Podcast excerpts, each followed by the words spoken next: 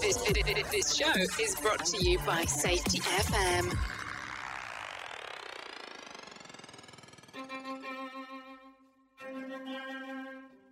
Have you ever been married to your career? And has that career interfered with your personal relationship, including your marriage? And sometimes it just feels like you're married to your career? Welcome to Married to Safety with Josh and Kayla Caldell.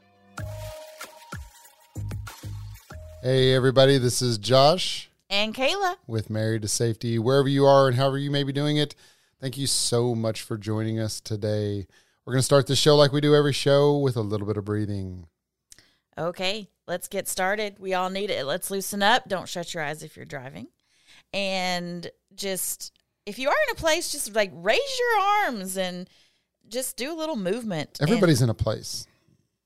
I mean, like a place that you can A safe move. place, Like, yeah. don't let go of your steering wheel. There we go. Yes. Okay. So let's go ahead and loosen up and let's take a big deep breath in through the nose. Hold at the top. Four, three, two, one, and one more time. Four, three, two, one, and release. So, people may be wondering why we do that at the start of every show. Yes. So I think that it's important to me. I've always been one of those weird people that I, I I'm totally averse to anything frou frou like that. Um, and it's amazing what happens with clarity. We, lin- we listen to a lot of um, meditations. Kayla does a lot of meditations herself uh, for a lot of our clients, for for people that we work with. But just the the importance of getting that oxygen into your brain and taking a moment to really really center yourself that's why we do that it's not just because we want to we want to breathe breathing is important i mean you should be doing it a lot Yes. in, through your day A lot. but intentional breathing will help you bring bring you to a better headspace and so that's why we do that to start the show because we want to be in a really good headspace as we're presenting information to you guys the listeners Yes, we do. And we should discuss right now we have horrible allergies going on. We got a lot of pollen here in Orlando. We are seeing people coming back, so we're really Oh excited goodness. about that. But the pollen is here. So we're a little, you know, our voices are not that great today, but there are some breathing techniques that we can use for that too. And um, there's some sinus breathing techniques. So if you're not into breathing, look more into that and we reach out to me i can give you some things kayla at ignitethejourney.com i will help you and um speaking of that we're going to continue our series today about communicating and crucial conversations and we did one the last time about kids and having crucial conversations and i thought we should continue that because we spoke a lot about how we get really crazy with not having these conversations and hiding things from kids. And I don't want you guys to be that way because, as we spoke about last time, our anxiety and our stress about that gets the best of us, and the kids handle it really, really well. And so, I want to start today. Speaking of the breathing, I want to talk about a time in our lives that I think we really started the breathing. And that was when our son had a very significant event happen in his life. And it was uh, an event that also happened to Josh. We were going through a lot in our family. And he developed a mechanism to put this out of his mind because he was so traumatized that um, he developed a mechanism that was doing things in 16s. And we'll get to this backstory in a minute, but at the time, we didn't really have good coverage of um, any kind of help for him, nor did he want that help because the trauma that he was experiencing was very medical for for a lot of different reasons that we were going through, and um, so we dealt with this through taking it down one at a time and breathing. And so I realized how important it was at that point to breathe. And simple things like when he was going, trying to go to the bathroom or something like that, like we did breathing techniques. And so just really look at breathing techniques and how important they are for you. But yes, Xavier would do a scratch and he would do it 16 times. And so with breathing and with counting backwards, we corrected that trauma. And is that the right way? Don't know, but it's how we dealt with things because he refused to go to another doctor at that time. Why? Tell him why, Josh. Well, because of his anxiety. Right? Yes, but the the event that oh, you guys went you through. want me to go through the backstory? Okay, Yeah, I so- just pulled a Josh and tossed just- it to you. You just stared right at me, and I should read your mind because that's easy to do. So here, here's here's what's fun to do. Um, these conversations are tough, right? They're I love being uncomfortable, and I also love making other people uncomfortable. It's kind of my thing, um, and this definitely makes me uncomfortable to talk about. And it was a tough year um, because of this, but it, it, it is what it is. It happened. So um, in 2014, um, Kayla was sick on a Sunday, and Kayla being sick never. First of all, it never happens. She's never allowed to be sick because she's a mom, right? She's got to take care of us, so she's not allowed to have any days off. Well, this is one of those days when she was really sick, and when Kayla needs to stay in bed, she is really sick. I think she had like a 102 degree fever. Um, and so what we decided to do was we decided to go out into a bike ride. Um, Zave and I doing doing bike things. He was he had learned how to ride a bike. He was doing really good, and it was exciting because it was more exercise rather than worrying about him falling over. So we decided we lived in Northern California.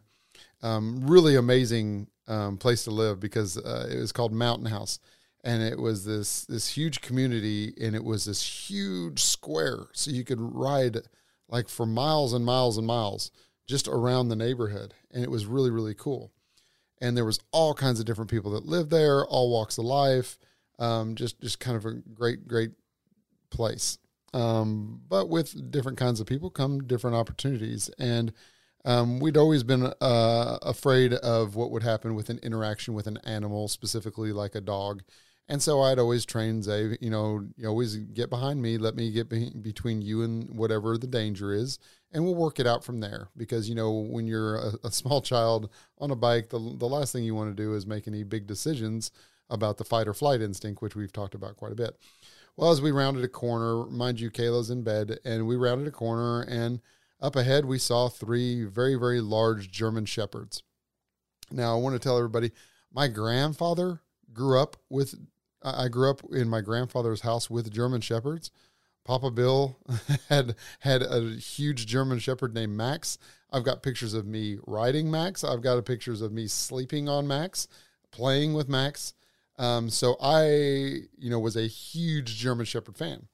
Well, as we rounded the corner, these three dogs um, started running toward us, and I was like, "Ah, great!" So I tell Zave, "Hey, dogs are coming.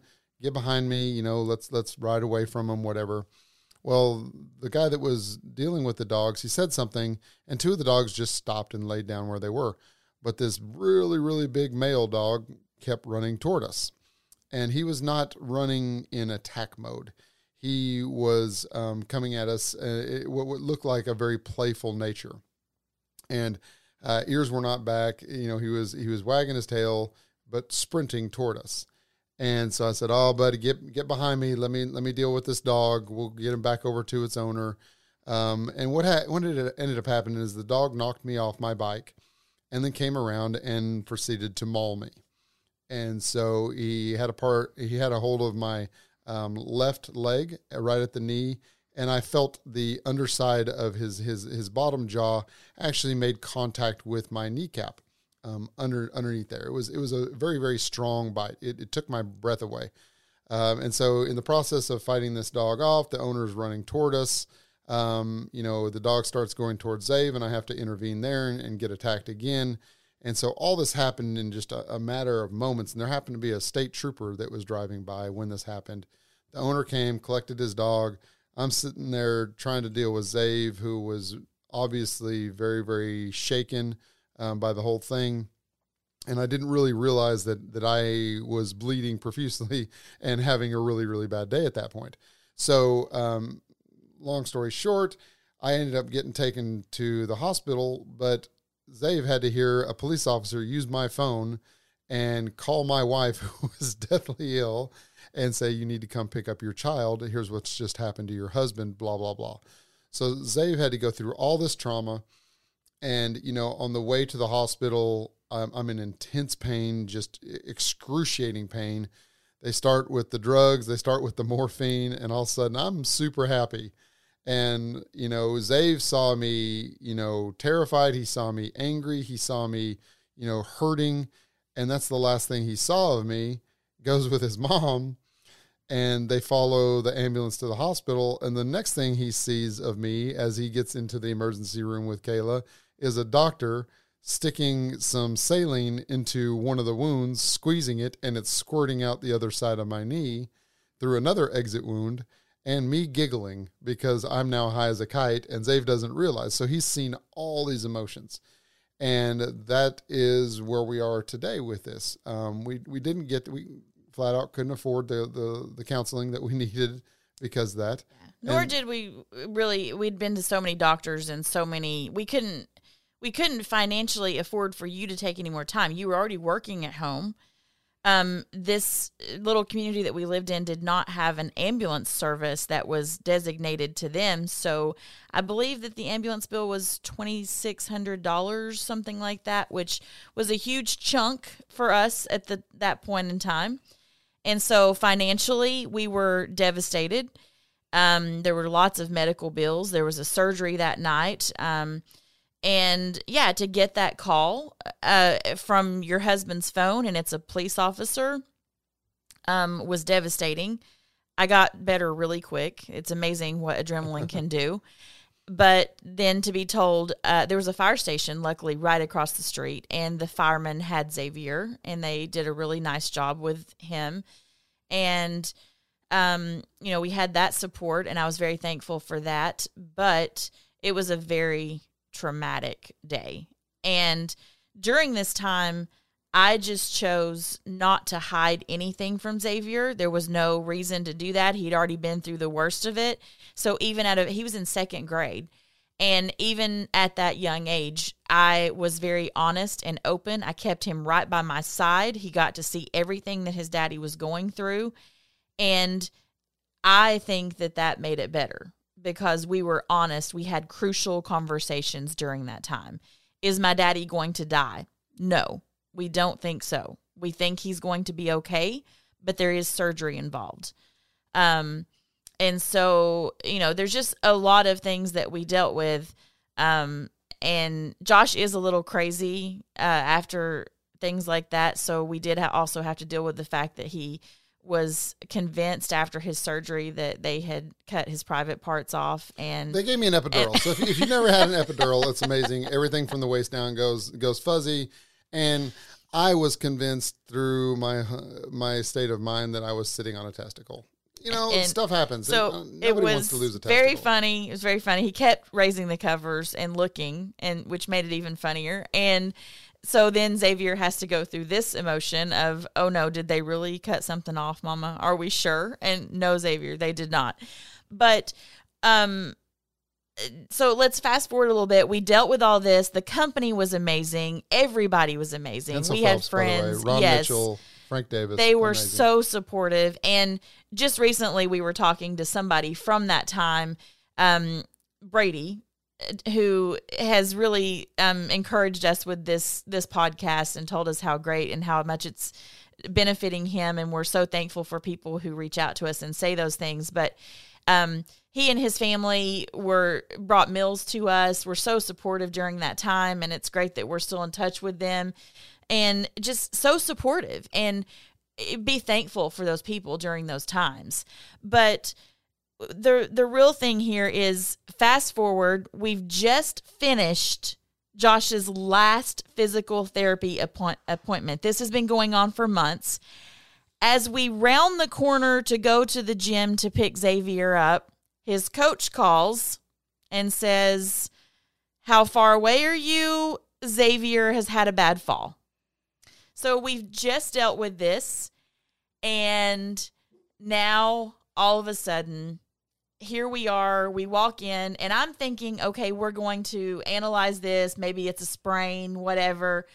Um, Xavier was on the parallel bars. He took a really hard fall and landed on his back, on his arm, and his arm was literally dangling. His wristband, his sweatband, was holding it in place. And And Kayla actually said, "Do you think it's sprained?" and I said, "Well, yeah, it's it's 100 percent sprained, but it's 100 percent broken I believe too." in manifesting. So Yeah. I was really trying to be positive here. So we end up in the same exact hospital. Um, we said, oh, um, they said he's probably gonna have to have surgery to place this. Both bones were broken. While we were there that night, there was a major thing going on with a shooter. Now we're in California, not a great place. Tracy, California. It's kind of kind of sketchy at times.